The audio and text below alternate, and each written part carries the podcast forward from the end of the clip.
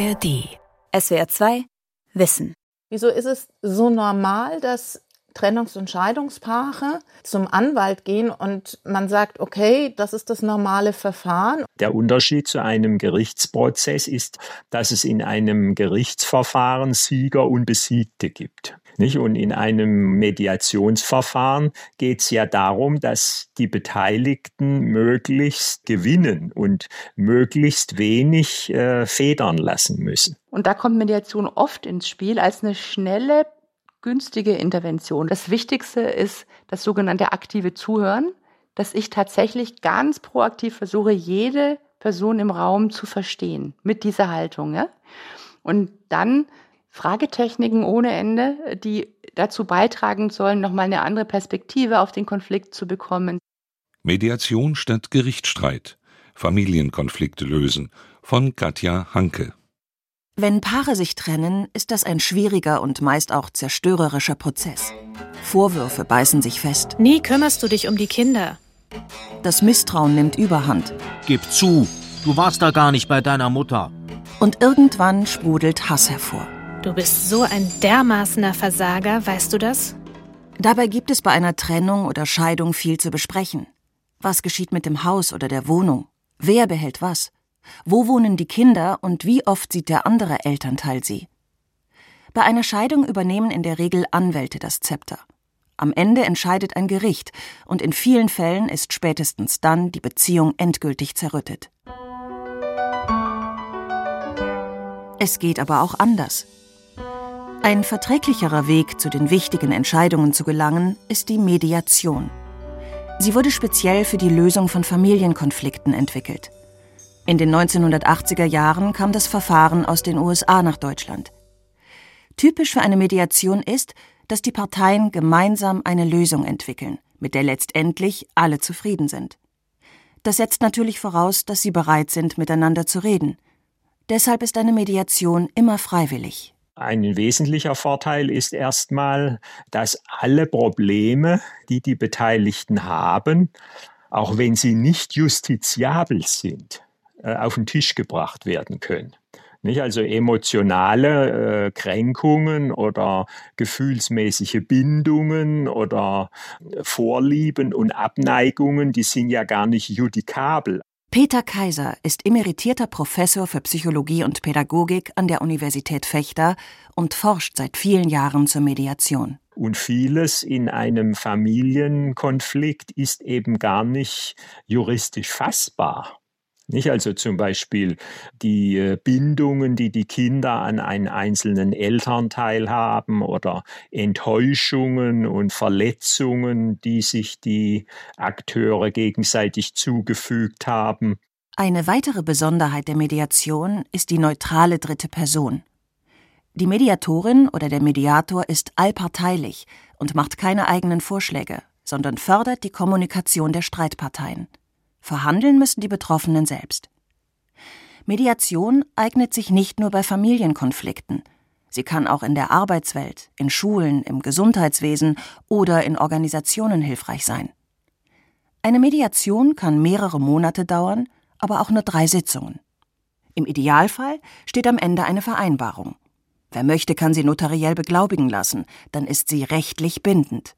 Die Erfolgsquoten, die liegen zwischen 60% und 95%. Nicht? Und in unserer eigenen Studie hatten wir fast 95% Erfolgsquote.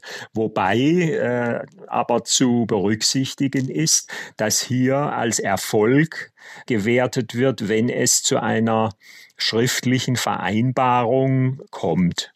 Und wie tragfähig diese Vereinbarung dann auch nach längerer Zeit noch ist, das ist dann noch eine andere Frage. Dazu später mehr in diesem SWR 2 Wissen. Mediation ist gerade bei Scheidungen und anderen Konflikten in der Familie wie Erbschaftsstreits eine gute Alternative zu einem Gerichtsverfahren, weil sie die emotionale und psychische Ebene anspricht, in der oft die Ursprünge des Konflikts liegen. Vor Gericht passiere das in der Regel nicht, sagt die Mediatorin und Anwältin Sabine Langhirt.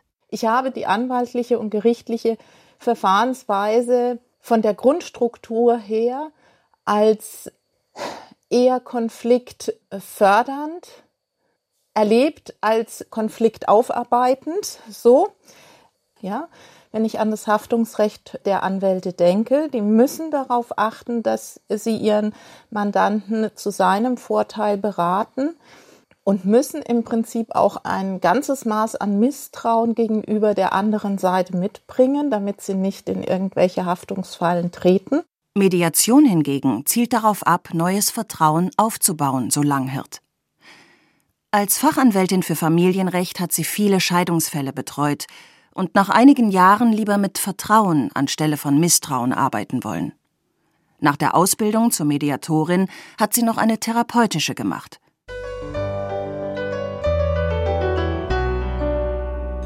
Ein Paar, das vor kurzem eine Mediation bei Sabine Langhirt beendet hat, sind Anna und Christian Walter.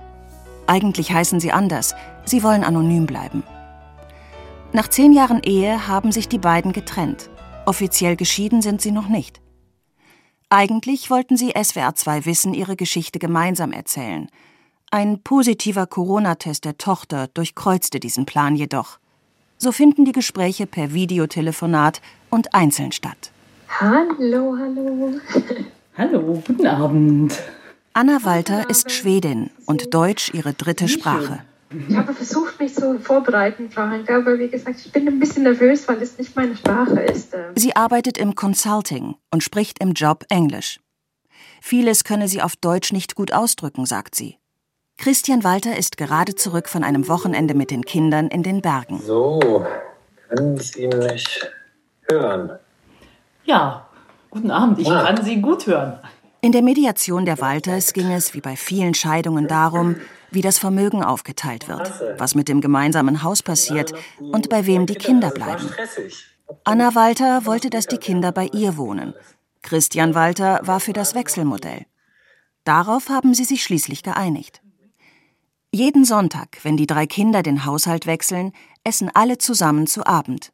Als Familie. Das war ihnen schon vor der Mediation wichtig. Ja, als wir angefangen haben mit der Mediation, waren wir schon 1,5 Jahre getrennt. Und diese Jahre waren eigentlich geprägt durch viele Briefe, Gespräche mit unseren Anwälten. Und wir waren nicht in der Lage, eigentlich eine Lösung zusammenzufinden. Leider ist das gegenseitige Vertrauen, von dem man so ausgegangen ist, relativ schnell gekippt, ne? Also und wenn das Vertrauen weg ist, dann wird es wirklich schwierig. Und wenn dann noch Dritte hinzukommen, wie Anwälte, ja, dann kann so eine Situation sehr, sehr schnell eskalieren. Die Phase, in der wir waren, war wirklich zerrüttet. Kurz vor dem Gerichtsverfahren, das beide wegen der Kinder gar nicht wollten, erzählte ihnen eine Familientherapeutin von der Mediation. Wir waren beide gleichmäßig begeistert von dieser Idee. Ich war froh und hoffnungsvoll auf der einen Seite, weil ich schon gesehen habe, dass wir, wenn wir die Anwälte weiter betätigen, dass wir dann wirklich am Ende in 2-3 Jahren, ja, so lange kann das dann dauern, dann stehen wir irgendwann komplett vor Trümmern. Ob das klappen würde, war ich mir natürlich auch nicht so sicher. Und sich dann zu öffnen, das war schon eine Herausforderung. Am Anfang, glaube ich, hatten wir 2 oder 3 Sitzungen, wo es wirklich darum ging, jeder erzählt deren Geschichte sozusagen, ja, so offen wie möglich, und sie hat dann gute Fragen gestellt und so sind wir wieder im Gespräch gekommen. Ja. Eine gute Vertrauensbasis zu schaffen, das sei eine Grundvoraussetzung für die Arbeit in der Mediation, sagt Sabine Langhirt. Ihre eigene innere Haltung als Mediatorin bewirke dabei viel. Dadurch, dass ich als Mediatorin in der Mediation diese wohlwollende Neugier an den Tag lege, da kann ich den anderen mitnehmen und da komme ich an Dinge ran, die man vielleicht in der Form so noch nie gehört hat oder auch noch nicht verstanden hat, was eigentlich drunter liegt unter dem, was der andere immer fordert. Ich formuliere sozusagen permanent um. Ich übersetze permanent in der Mediation. Meine Aufgabe ist es, das, was drunter liegt, rauszuarbeiten und zu formulieren und dadurch dem anderen die Möglichkeit zu geben, zu verstehen. Nicht zu sagen, das sehe ich genauso, sondern zu sagen, okay, jetzt habe ich verstanden, worauf es dir ankommt und das kann ich auch akzeptieren. Denn hinter den Vorwürfen, die sich Zerstrittene konstant an den Kopf werfen, stecken bestimmte Bedürfnisse. Diese zu erkennen ist wichtig, wenn man gemeinsam Lösungen finden möchte. Auch die eigene Wahrnehmung spiele eine bedeutende Rolle, betont Psychologe Peter Kaiser, der auch als Mediator arbeitet. Jeder Mensch hat eben unterschiedliche Brillen auf und nimmt Phänomene ganz unterschiedlich wahr. Und da kann eben Mediation schon sehr viel bewirken, indem den Leuten klar wird, dass die eigene Wahrnehmung eben trügerisch sein kann. Entscheidend für das Gelingen einer Mediation ist, dass die Streitenden bereit sind, sich zu öffnen. Das neu geschaffene Vertrauen hilft dabei. Wie war es für Anna und Christian Walter? Beide sagen, in erster Linie habe der Gedanke an die Kinder sie motiviert, wieder zu vertrauen und sich zu öffnen. Anna Walter habe auch geholfen, dass die Mediatorin sehr genau auf gleiche Redeanteile geachtet habe. Also das heißt, konkret müssten sie manchmal meinen Ex-Mann dann wirklich unterbrechen und sagen, okay, jetzt Schluss, jetzt müssen wir auch hören, was die andere Seite dazu zu sagen haben. Also das hat geholfen, dass ich immer das Gefühl hatte, okay, sie steht neutral in der Mitte und schaut, dass wir beide gleichmäßig viel reden dürfen. Und man wird gezwungen, den anderen ausreden zu lassen und sich damit auch auseinanderzusetzen. Und das, sich mit der anderen Seite wirklich auseinanderzusetzen, darauf einzugehen, Fragen zu stellen, okay, warum ist das so? Oder was für Motive spielen dafür eine Rolle? Ja? Also was liegt da eigentlich hinter? Nicht zu sagen, das ist falsch oder das stimmt überhaupt nicht oder du spinnst doch oder sonst irgendwas, ja, sondern Motive zu verstehen, das, muss ich sagen, ist auch ja, ein wichtiger Beitrag gewesen. Wie viele Mediatorinnen und Mediatoren es in Deutschland gibt, ist unklar. 2021 waren in den Mediationsverbänden rund 5.600 Mitglieder organisiert. Allerdings führen manche keine vollständigen Mediationen durch. Viele kommen aus dem rechtlichen oder therapeutischen Bereich, aus der Psychologie, Wirtschaft oder Sozialpädagogik. Nach einer Weiterbildung von 120 Stunden dürfen sie sich zertifizierter Mediator nennen. Das wurde unter anderem 2012 im Gesetz zur Förderung der Mediation und anderer Verfahren der außergerichtlichen Konfliktbeteiligung geregelt. Es gibt auch Konflikte, für die eine Mediation nicht geeignet ist. Zum Beispiel, wenn jemand partout nicht von den Vorwürfen ablassen und nicht verhandeln möchte. Oder wenn eine Seite die eigenen Interessen sehr viel besser erkennen und vertreten kann und es der Mediatorin nicht gelingt, dieses Ungleichgewicht zu beheben. Dann sollte die Mediation abgebrochen und vor Gericht gegangen werden.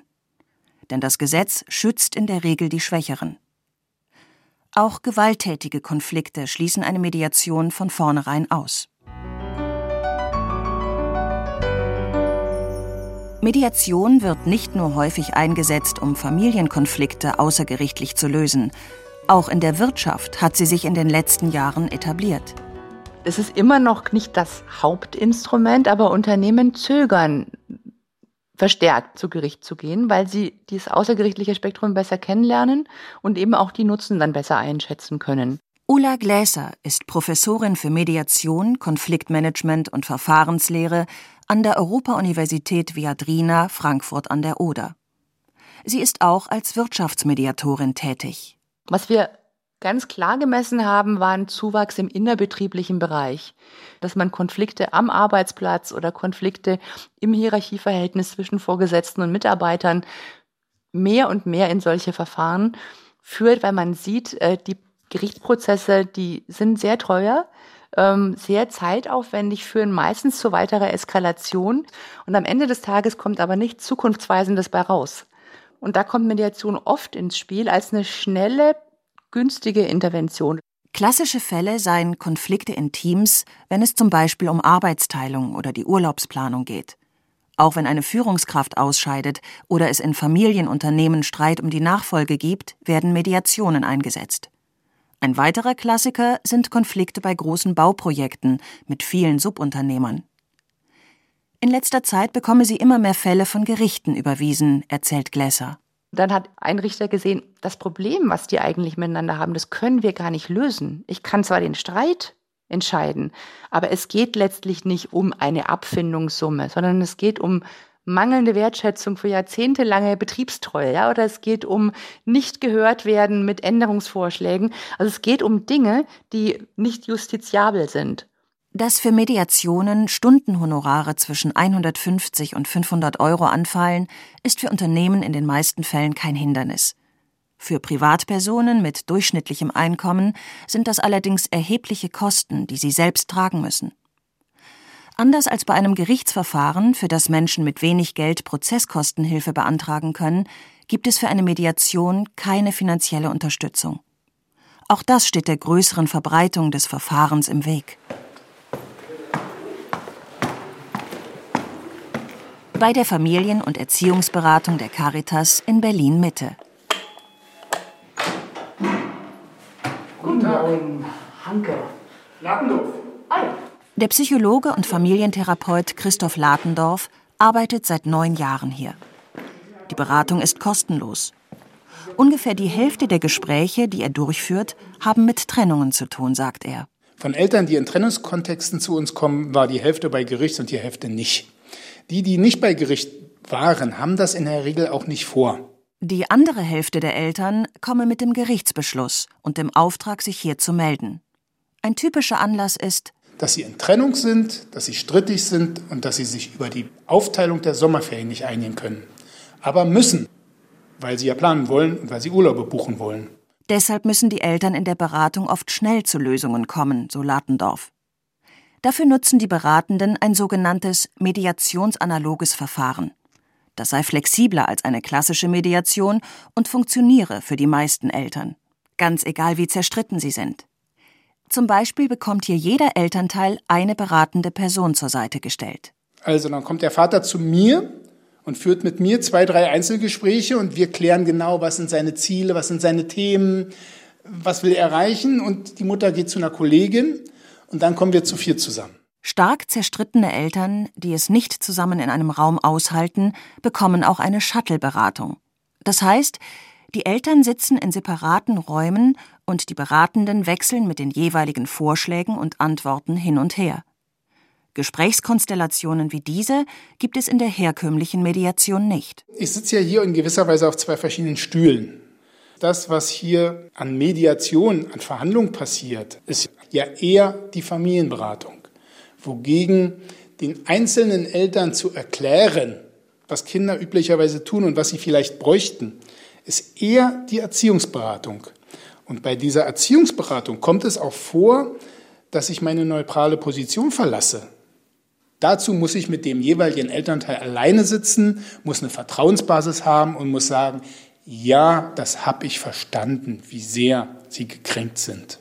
Und ich glaube, dass Ihre Tochter jetzt gerade braucht, dass es Klarheit darüber gibt, wo sie in den Ferien ist. Auch im mediationsanalogen Verfahren von Christoph Latendorf geht es ums Zuhören, darum Vertrauen aufzubauen, Verständnis zu zeigen und zu verhandeln. Doch die Streitenden verhandeln nicht unbedingt selbst und der Fokus liegt weniger auf der Bearbeitung der Emotionen, die oft dem Konflikt zugrunde liegen.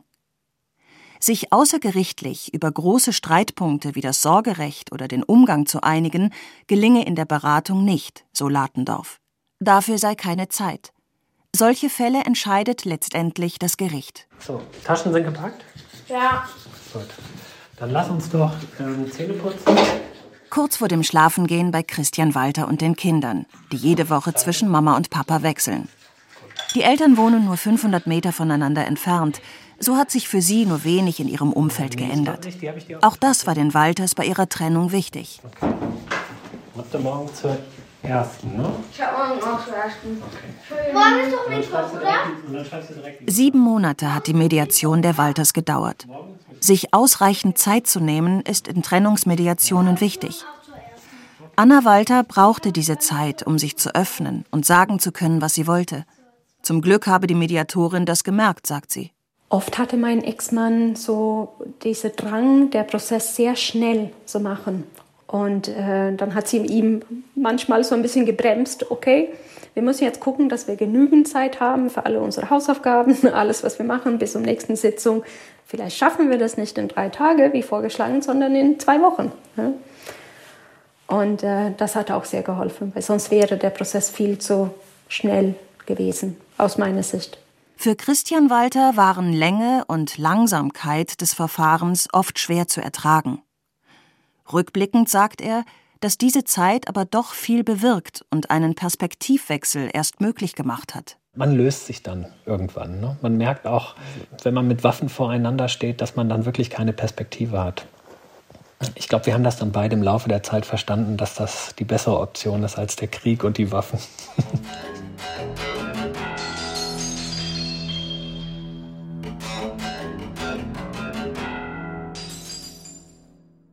In einigen Bundesländern kann eine Richterin oder ein Richter während eines Prozesses den Streitparteien eine gerichtliche Mediation vorschlagen. So zum Beispiel im Land Brandenburg. Sabine Dieselhorst ist Familienrichterin am Landgericht Potsdam und seit 12 Jahren auch eine sogenannte Güterichterin, eine Mediatorin. Das Güterichterverfahren ist eine gerichtliche Mediation, durchgeführt von Richterinnen und Richtern mit einer Mediationsausbildung. 50 Stunden waren es bei Sabine Dieselhorst, dazu Hospitationen und Fortbildungen. 2009, als Pilotprojekt an einigen Gerichten im Land gestartet, hat es sich mittlerweile etabliert. Das ist hier unser Güterichterraum.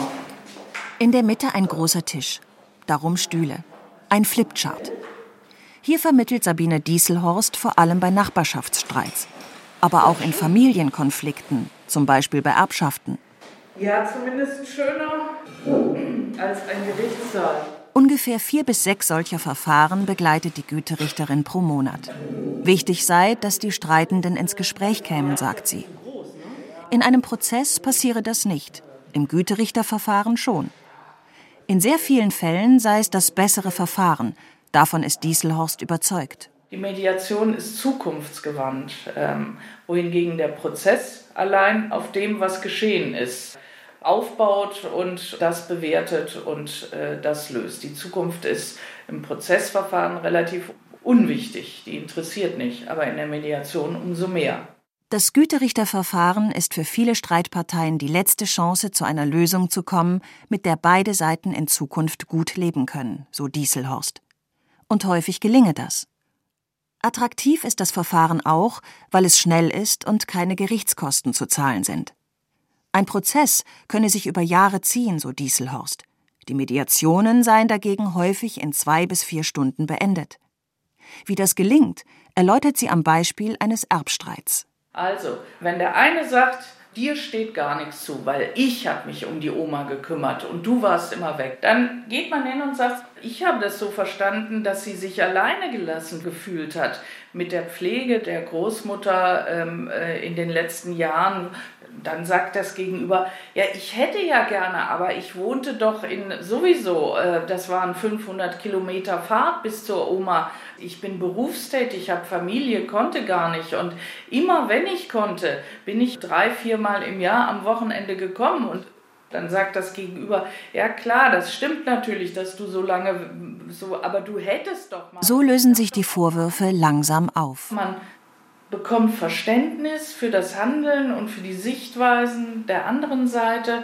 Und der Ring der Oma oder die Briefmarkensammlung, das ist ja nur vordergründig daran, wo es jetzt aufgehängt ist. Der Konflikt liegt tiefer und da muss man dran arbeiten. Und das gelingt auch in 2 Stunden. Im Güterichterverfahren sitzen auch die Anwälte mit am Tisch. Sie verhandeln aber nicht. Das tun die Streitenden. Auch hier gilt strengste Vertraulichkeit. Kann man sich nicht einigen, geht der Gerichtsprozess weiter und nichts aus der Mediation darf verwendet werden. Gelingt eine Einigung, wird sie als gerichtlicher Vergleich protokolliert.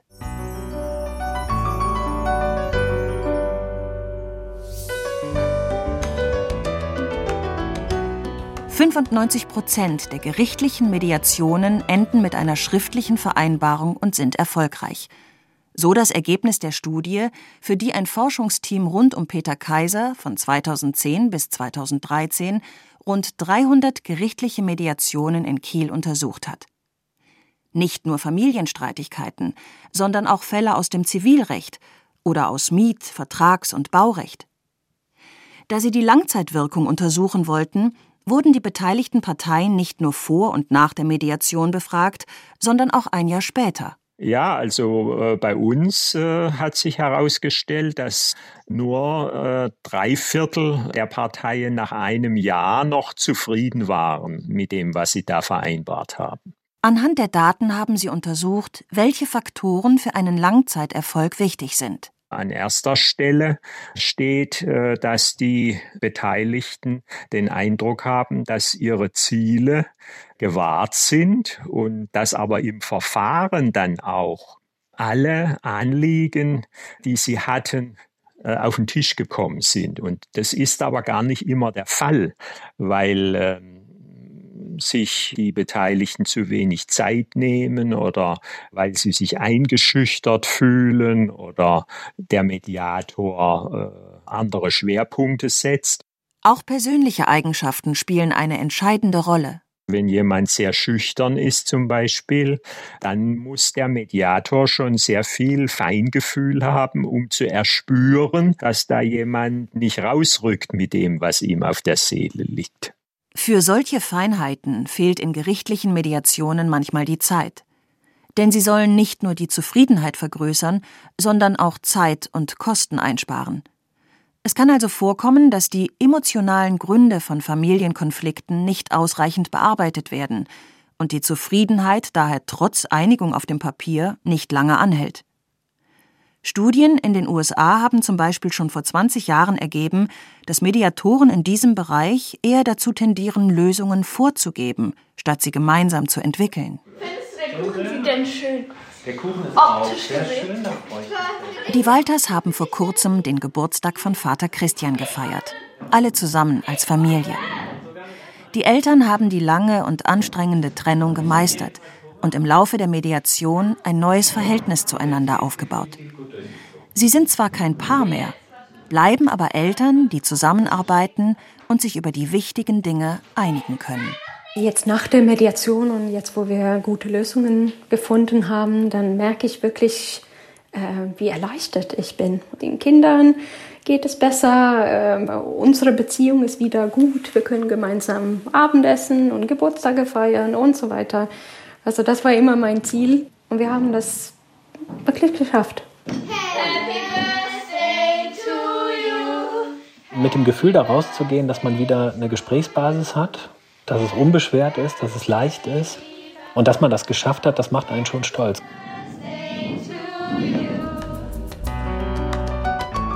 SWR 2 Wissen.